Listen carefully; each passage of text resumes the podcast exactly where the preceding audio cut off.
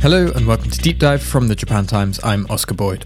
And this week, Bloomberg reporter Lisa Du returns to the podcast to give us an update on the rollout of Japan's COVID 19 vaccination program. Lisa Du, welcome back to Deep Dive. Thank you so very much for joining me today. Thank you. Very glad to be back. So, you last joined us at the beginning of January, at which point the United States and several countries in Europe had already begun their vaccination programs against COVID 19. But Japan, meanwhile, hadn't even approved a vaccine. So, catch us up. What's happened in the two months since we last spoke? Yeah, so a lot's happened in the last two months. Um, for one, the Pfizer vaccine has been approved and they have started vaccinations of healthcare workers. There's been about half a million healthcare workers in Japan now vaccinated with the first shot. Um, there's also probably over a million doses of Pfizer now in Japan. Two other vaccines, AstraZeneca and Moderna, have also filed for approval. And the Prime Minister, Yoshihide Suga, has gotten his, his first dose. That was last week.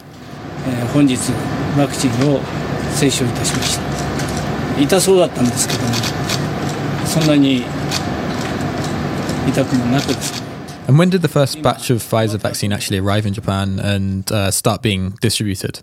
So the first shipment came a day or two before it was approved. The official approval date was February 14th, I believe, um, Valentine's Day. The first shipment came from Belgium, and it was about 400,000 doses. And so a couple of days after they began vaccination. And so they, as um, you know, they publicized before, they started with vaccinating 40,000 frontline healthcare workers, and they were going to observe and watch them for the course of their two doses. And that was just to make sure nothing was actually going wrong with the vaccine. People weren't experiencing any kind of side effects yeah, I think it was kind of done to show people that, you know, like we're still watching, we're still observing, we're aware that, you know, there's some um, trepidation about this vaccine. So I think it was kind of almost done as a show. Mm-hmm. And you mentioned that around half a million people so far have received at least one dose of the Pfizer vaccine in Japan. Most of them are health workers and, of course, Prime Minister Suga. So has the rollout gone to schedule so far? So it's going according to the schedule the government has publicized. You know, their whole plan, the beginning was to do 40,000 frontline workers in the beginning, um, observe them, and then open it to a wider population of healthcare workers, about three to four million of them. And then after that, starting um, vaccinations for those 65 and older. They've given a timeline for that, which is it's going to start April 12th. In terms of vaccine supply in Japan, I, I believe that you know there's over a million doses now here. They're pretty public about you know the shipments coming in every week from the EU from Pfizer.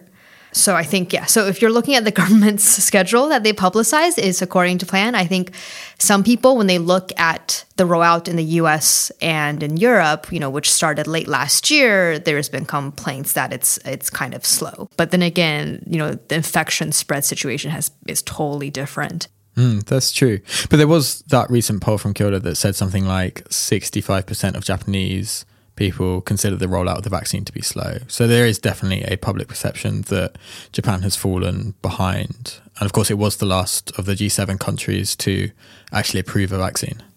Yeah, I think it's there is a lot of, especially if you are paying attention a lot of attention to the foreign news, you know, it does feel like the vaccination here is happening at a later start compared to the West. The government has tried to reason that by saying, you know, you know they had to guarantee supply in the beginning. They have to um, make sure they have buy-in from the public because hesitancy is a huge issue here and to make sure they have their logistics all right um, so that they have a stronger finish essentially. Right and that vaccine hesitancy was something you explained uh, last time you were on the podcast last time you joined me. So the first 40000 healthcare workers were all successfully vaccinated. Which group is the vaccine program focused on now so right now they're still doing kind of all healthcare connected workers, and that you know it, it could it's actually quite a broad definition. I've heard of people that work at hospitals. Uh, ambulance drivers, pharmacists, I think they're all included in this um, first group. And so that's going to be about three to four million. And then the date for um, vaccinating the elderly will is April 12th. I think that's been confirmed. So, starting April 12th, um, people over the age of 65 will be able to get vaccinated. So, that will be starting fairly soon, then, just a couple of weeks away now. And how will those people be notified that they're eligible for the vaccine? The process for that will be um, the vaccination is taking place at the municipal level. So, um, you know, local the local governments will be will be in charge of it. So it could look different depending on where you live. But the general gist is that um, if you qualify, you'll get a coupon in the mail to make an appointment at a place that the local government has set up. And this could differ depending on like where you are. So they're doing it by registration system in the local government. Okay, and everyone aged 65 and over will be eligible for a vaccine from April 12th if all goes to plan. We know Japan is an Asian country, so how big exactly is that group of people? I'm assuming it's pretty large. Yeah, so that's about 36 million people, about a third of the Japanese population. And the plan that they publicized so far is they're going to do the 65 plus and then they will tr- they will do people with pre-existing dis- diseases mm-hmm. and people that work at elderly care homes and then they'll start moving it down age brackets by kind of like they'll do 64 to 60 and i assume they'll like slowly progress down further. In terms of the schedule for 65 plus um, kono taro who is you know the the minister who's in charge of kind of the vaccine logistics rollout has said that he wants all of them vaccinated by the end of June. Mm. So that's kind of the only kind of very clear cut goal that's been given. He wants the 60, 36 million people over the age of 65 vaccinated by the end of June. Yeah, if they achieve that though, that would be a very significant milestone for the country because that over 65 age group is also the most vulnerable group to the worst effects of COVID, they're the most likely group to need intensive hospital care or to die from COVID 19 if they are to catch it.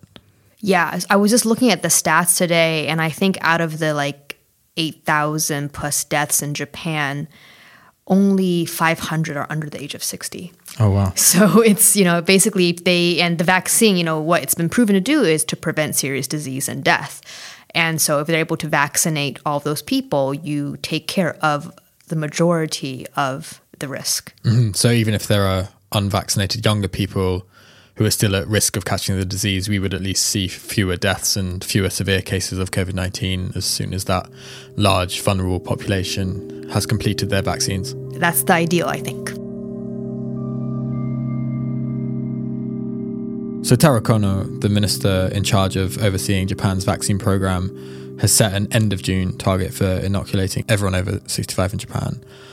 When might the general public begin to be vaccinated?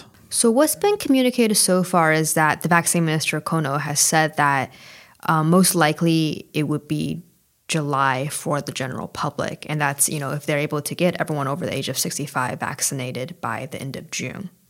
So, of course, the schedule is all up in the air. If you're looking at what's happening in other countries, there's been a lot of unexpected things that happen to the schedule, the vaccination schedule. So, um, for one, there's Hong Kong. Uh, Hong Kong started vaccinating people at the end of February, but within two and a half weeks of starting vaccinations, they found there's actually very light demand. So in mid March, they just opened up vaccinations to everyone mm-hmm. over the age of 30 and they Hong Kong went from being perceived to kind of being behind to being like one of the first countries where adults could freely get the COVID vaccine. And um, it's a similar thing in the U.S. Um, it's you know a combination of kind of low uptake in certain demographics and also an influx of supply allowed many states to kind of open up vaccinations much quicker than expected to people over the age of 16. And now you've got US President Biden saying that he expects that anyone who wants a COVID vaccine can get one starting in May. So there's lot of things happening that could shift the schedule forward or shift the schedule back. And obviously, it'd be fantastic if the vaccine schedule can be shifted forward, especially if that's due to an abundance of supply rather than because people don't actually want to take the vaccine. But what are some of the challenges in actually meeting the current targets as Japan widens the number of people who qualify for vaccines and vaccination here? So, one thing that officials in Japan have mentioned a lot is the supply challenge. Right now, all the Pfizer is coming from the EU, and the EU needs to approve every single shipment. And I think Japanese officials are very worried uh, that they may block one. Mm-hmm. Um, so far, we know the schedule until um, the end of May on how much Japan is going to receive. Another challenge that they could face is also kind of the rollout on the ground here in Japan. You know, it's being done by municipalities, and uh, you know the speed at which Tokyo does it is going to be very different from the speed of you know a small village in the countryside, mm-hmm. and um, and they're going to each have their own plans. Uh, one little nitpick thing that happens in Japan is um, by law, um, only doctors and nurses are allowed to pierce the skin with a needle. And so it could be that they don't, they may not be able to have enough doctors to do vaccinations very quickly. So there was a recent survey done by the Ministry of Health of kind of the local municipal governments that found that 20% of municipalities um, had trouble, you know, recruiting enough doctors to do the vaccinations starting April 12th. So that um, that could be something that comes up eventually. Mm-hmm. So we could see a shortage of doctors and nurses on top of the general logistical challenges of where and how to vaccinate people. Yeah, so I think that there's going to be a lot of thought put into that because they would want it to be at a convenient place, um, at a place that they can use temporarily. Um, you know, it'll be different everywhere. I've heard of um, there's of towns, you know, um, booking Aeon malls, like shopping malls. And then there's towns that's kind of actually, I think there's actually a ward in Tokyo where they say they plan on just kind of contracting out to small clinics. And you just make your appointment at a small clinic and go do it. And then there's been places where they'll like, they'll kind of rent out a local gym um, in, a, in a university or something. So there's been, it'll look different everywhere. On our last podcast we did together, you talked about the issue of vaccine hesitancy and the concern over whether Japanese people would actually want to take the vaccine once it was available here. Has that changed at all since we last spoke? Are more people showing a willingness to take the vaccine, or are we seeing instead reports of people not wanting to take the vaccine? I think it's gotten better actually. A lot of the polling that's come out recently uh, show increases in percentage of people that want to be vaccinated. Um, there was a recent World Economic Forum poll done across the globe that showed uh, vaccine intent in Japan had gone up significantly in the last month. Um, so I do think the fact that it's being rolled out very widely around the world and people are hearing about it, they're seeing people get vaccinated on TV, all of that is probably helping. And is there a figure? Is there a percentage of Japanese people who've said they would be likely to get vaccinated? It depends on the poll you look at, right? Um, and uh, there's a lot of different uh, news outlets and, poll- and pollers doing this, but there was a recent one from uh, Tokyo University that said about 62% wanted to get it. But again, you know, it's been shown that Asian countries in general are more sensitive to um, news about side effects. With vaccines, and you know you saw that with Hong Kong. There, you know, there were side effects reported, and you you could see that you know reservations would numbers would drop off the next day, and that's also one of the reasons why Hong Kong also opened up their their vaccinations so quickly because there was low uptake. With that in mind, then we have seen some reports here saying that Japanese people vaccinated here are experiencing relatively higher rates of anaphylactic allergic reactions to the Pfizer vaccine. Is that something that might affect uptake? Yes. So you've seen even politicians and even Kono himself say, "Oh, it appears that there is a higher, there's more people getting anaphylaxis in Japan." But two things to caution about that is the classification of anaphylaxia in Japan is different from the West, and also Japan is reporting suspected cases of anaphylaxia that they later find to not be anaphylaxia. And you've seen a couple cases that they were like, "Oh, we we reported this, but it's actually not so, and it's not an allergic, it's not anaphylaxia." So I think it's good the government is communicating this because they didn't and people found out about it, it would look like a cover up and probably fuel hesitancy. But I also understand that you know people hear about it and they're also worried that that could affect uptake. The thing with Japan is because it's not open yet, uh, vaccination is not open yet to the public. You just you don't know how it's going to impact. So that's something that could be a challenge and something to watch.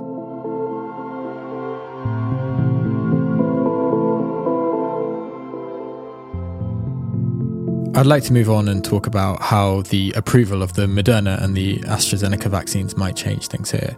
Because so far, all the discussion we've had, all the dates we've talked about when it comes to when people might start receiving their vaccines, those dates are all pegged to the availability of the Pfizer vaccine and don't actually factor in yet the other vaccines that might become available, right? Yes, yeah, so that schedule is based on Pfizer and kind of all the plans that's been laid out is is for the Pfizer vaccine. I think in terms of people over the age of 65, Kono has set these plans only like with intention of Pfizer. Now, two other vaccines have applied for approval. And uh, Moderna and AstraZeneca. And the health minister has signaled that it, you know if things go well, the approval could come as quickly as mid May. And if those are approved as early as mid May, how might that affect the vaccination schedule here? So I think it could speed things up, but it could also create more logistical headaches. I think what we know so far about the process is actually the process for Pfizer. AstraZeneca does not need cold chain storage, and so they could roll it out a different way. But then that's like another extra thing that maybe municipalities need to think about. And uh, and Moderna also, you know, Moderna needs cold chain, but slightly like it doesn't need as low a temperature as Pfizer. So I, I don't think actually the government has publicized their plans on what they would do with these two vaccines. But um, if it's done right, it could release, it could help speed up the schedule. And if you know if it's not done right, it could create more logistical headaches that you know get pushed down to the municipal level. Hmm. And coming back to the issue of side effects and how that might affect uptake, with the AstraZeneca vaccine, we've seen recent reports of issues involving blood clots forming in recently vaccinated patients. Are those reports likely to impact on the speed of approval for the AstraZeneca vaccine here and potentially the uptake of that vaccine once it is approved? So I I put this question up against some people, against some experts in Japan, and they, they actually seem to be quite level headed about this. So the AstraZeneca blood clotting issue started when Austria suspended one batch of vaccines because someone had died from a blood clot like a couple of days after getting the vaccine.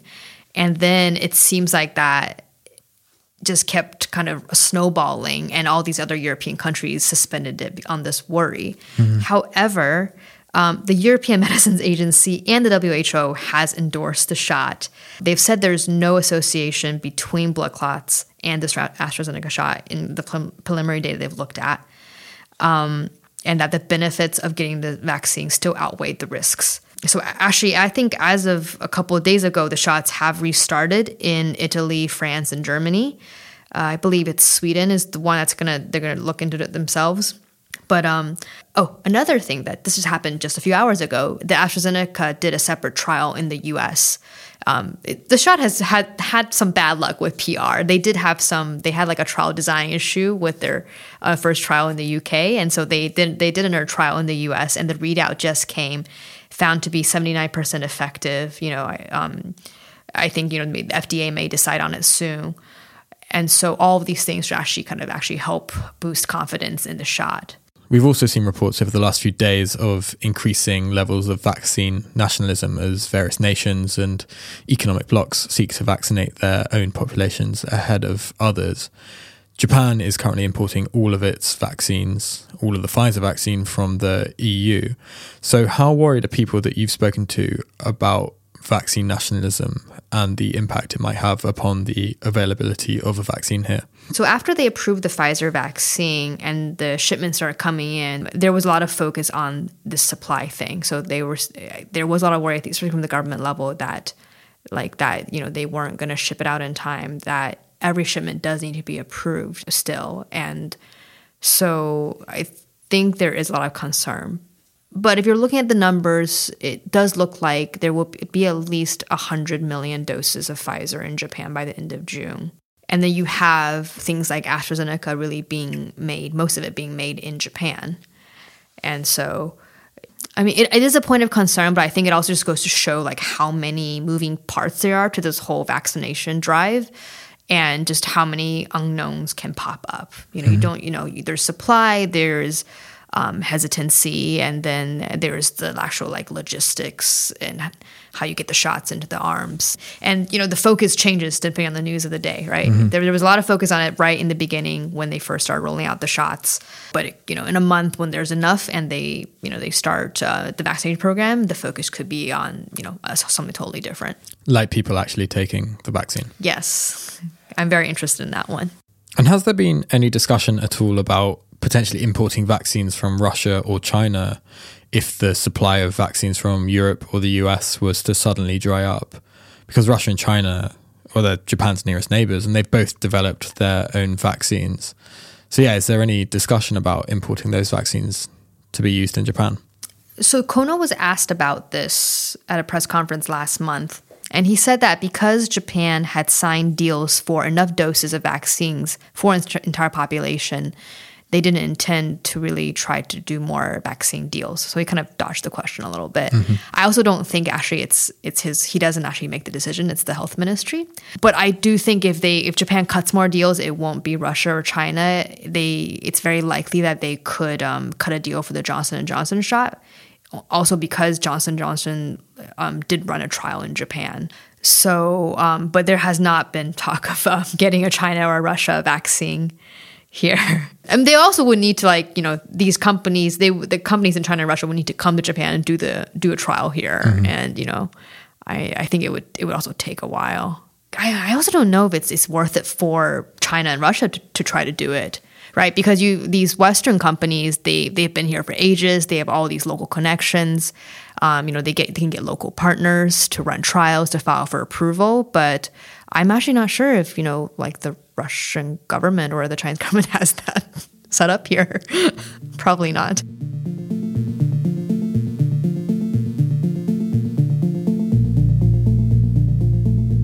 One thing that's being discussed in various countries around the world is the idea of a COVID vaccine passport, which can be used to prove that someone has immunity from the virus, they've received their vaccine. Is Japan considering vaccine passports for those who have been successfully vaccinated? So Kono had said that this is definitely not something he would do domestically. Like this is not something they they they're not going to require some form of vaccine proof in Japan. But he understands that this is something that people will need to travel internationally, and that's a system they'll have to think of. I'm assuming it actually, in the end, the task wouldn't be up to him. It might be another ministry that we have to handle this. So they've already started discussing, you know, this in the EU, but in Japan, it's more just that Kono has acknowledged that you know, this is something that may be needed, but it's not something they would do domestically for anything. Mm-hmm. So the current thinking is that if people are required to have these vaccine passports for international travel, that Japan would consider giving and producing vaccine passports, but they wouldn't be used for anything domestically, like you know visiting a shop or crossing prefectural boundaries. Yeah. And why is there this hesitancy to implement a domestic vaccine passport system? I think it's be- partly, you know, in Japan, privacy is very paramount. So I don't think, you know, people won't be required to take the vaccine. And then, and so, and whether they choose to, you know, reveal they if they taken it or not is something that's their own choice. And you know, I think probably the government thinks they don't have, they shouldn't have a hand in that, at least domestically, into you know, if there should be any proof of vaccination. And what about the opposite scenario? Uh, is there any discussion of Japan requiring vaccine passports for people to come here to use them as a tool, for example, to let international tourism to Japan resume? Because, yeah, it's been almost a full year now since international tourism was restricted. And I know there's a lot of businesses that are absolutely desperate to see international tourists back so that they can resume normal operations. Yeah. I mean, for now, I don't think Japan has a stance on this issue. And so, you know, the country, they're very into citing the science when it comes to, uh, to this whole pandemic, really. Um, but the clinical trials for vaccines looked at the vaccine's efficacy against preventing serious disease, um, not against transmission, which is what border control and quarantine are meant to prevent. Um, so studies are now being done on transmission, and it's very likely that you know, that you know it's going to show that vaccination will slow or decrease transmission. But I don't think it's definitive enough now for the Japanese government to act on it. Though, like you said, you know there are a lot of incentives to do something like this because of you know. The, uh, the tourism that you know the industry is really suffering. I also think a lot of people want to come into Japan. Whenever I speak to um, you know friends I have overseas, everyone just wants to come to Japan. And of course, there are all the people who are still stuck waiting on their visas to be issued to let them study or work in Japan. I think anything that makes that process easier for them is going to be greatly in demand. But basically, the concern for Japan is that even if people from overseas are successfully vaccinated and that prevents them from becoming severely ill with COVID, that there's still a risk that they could be effective carriers for the virus and bring new strains into Japan and infect unvaccinated people here. Yeah, I think the right now the science isn't definitive enough to show that it slows transmission for them to to say to like to tie a border control measure to vaccination status. I think eventually it, the science will be there, and you know this is something that they they could definitely do, and you're seeing it already being done in other countries, right? Mm.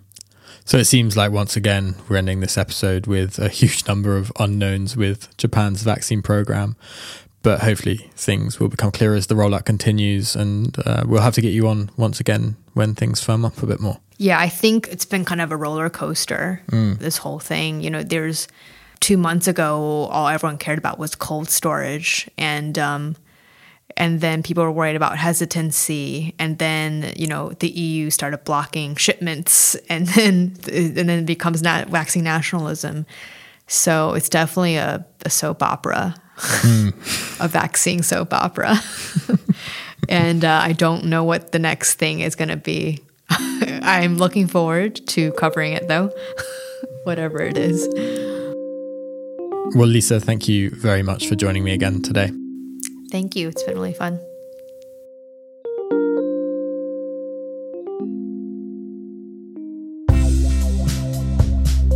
That was Lisa Du, a reporter at Bloomberg's Tokyo Bureau. Since recording this episode together on Monday evening, Vaccine Minister Taro Kono said in an interview with the Yomiuri Shimbun that under 65s in some rural areas with low populations may start receiving their vaccinations as early as the end of April if there are surplus vaccines after the main priority groups in those areas have been successfully vaccinated.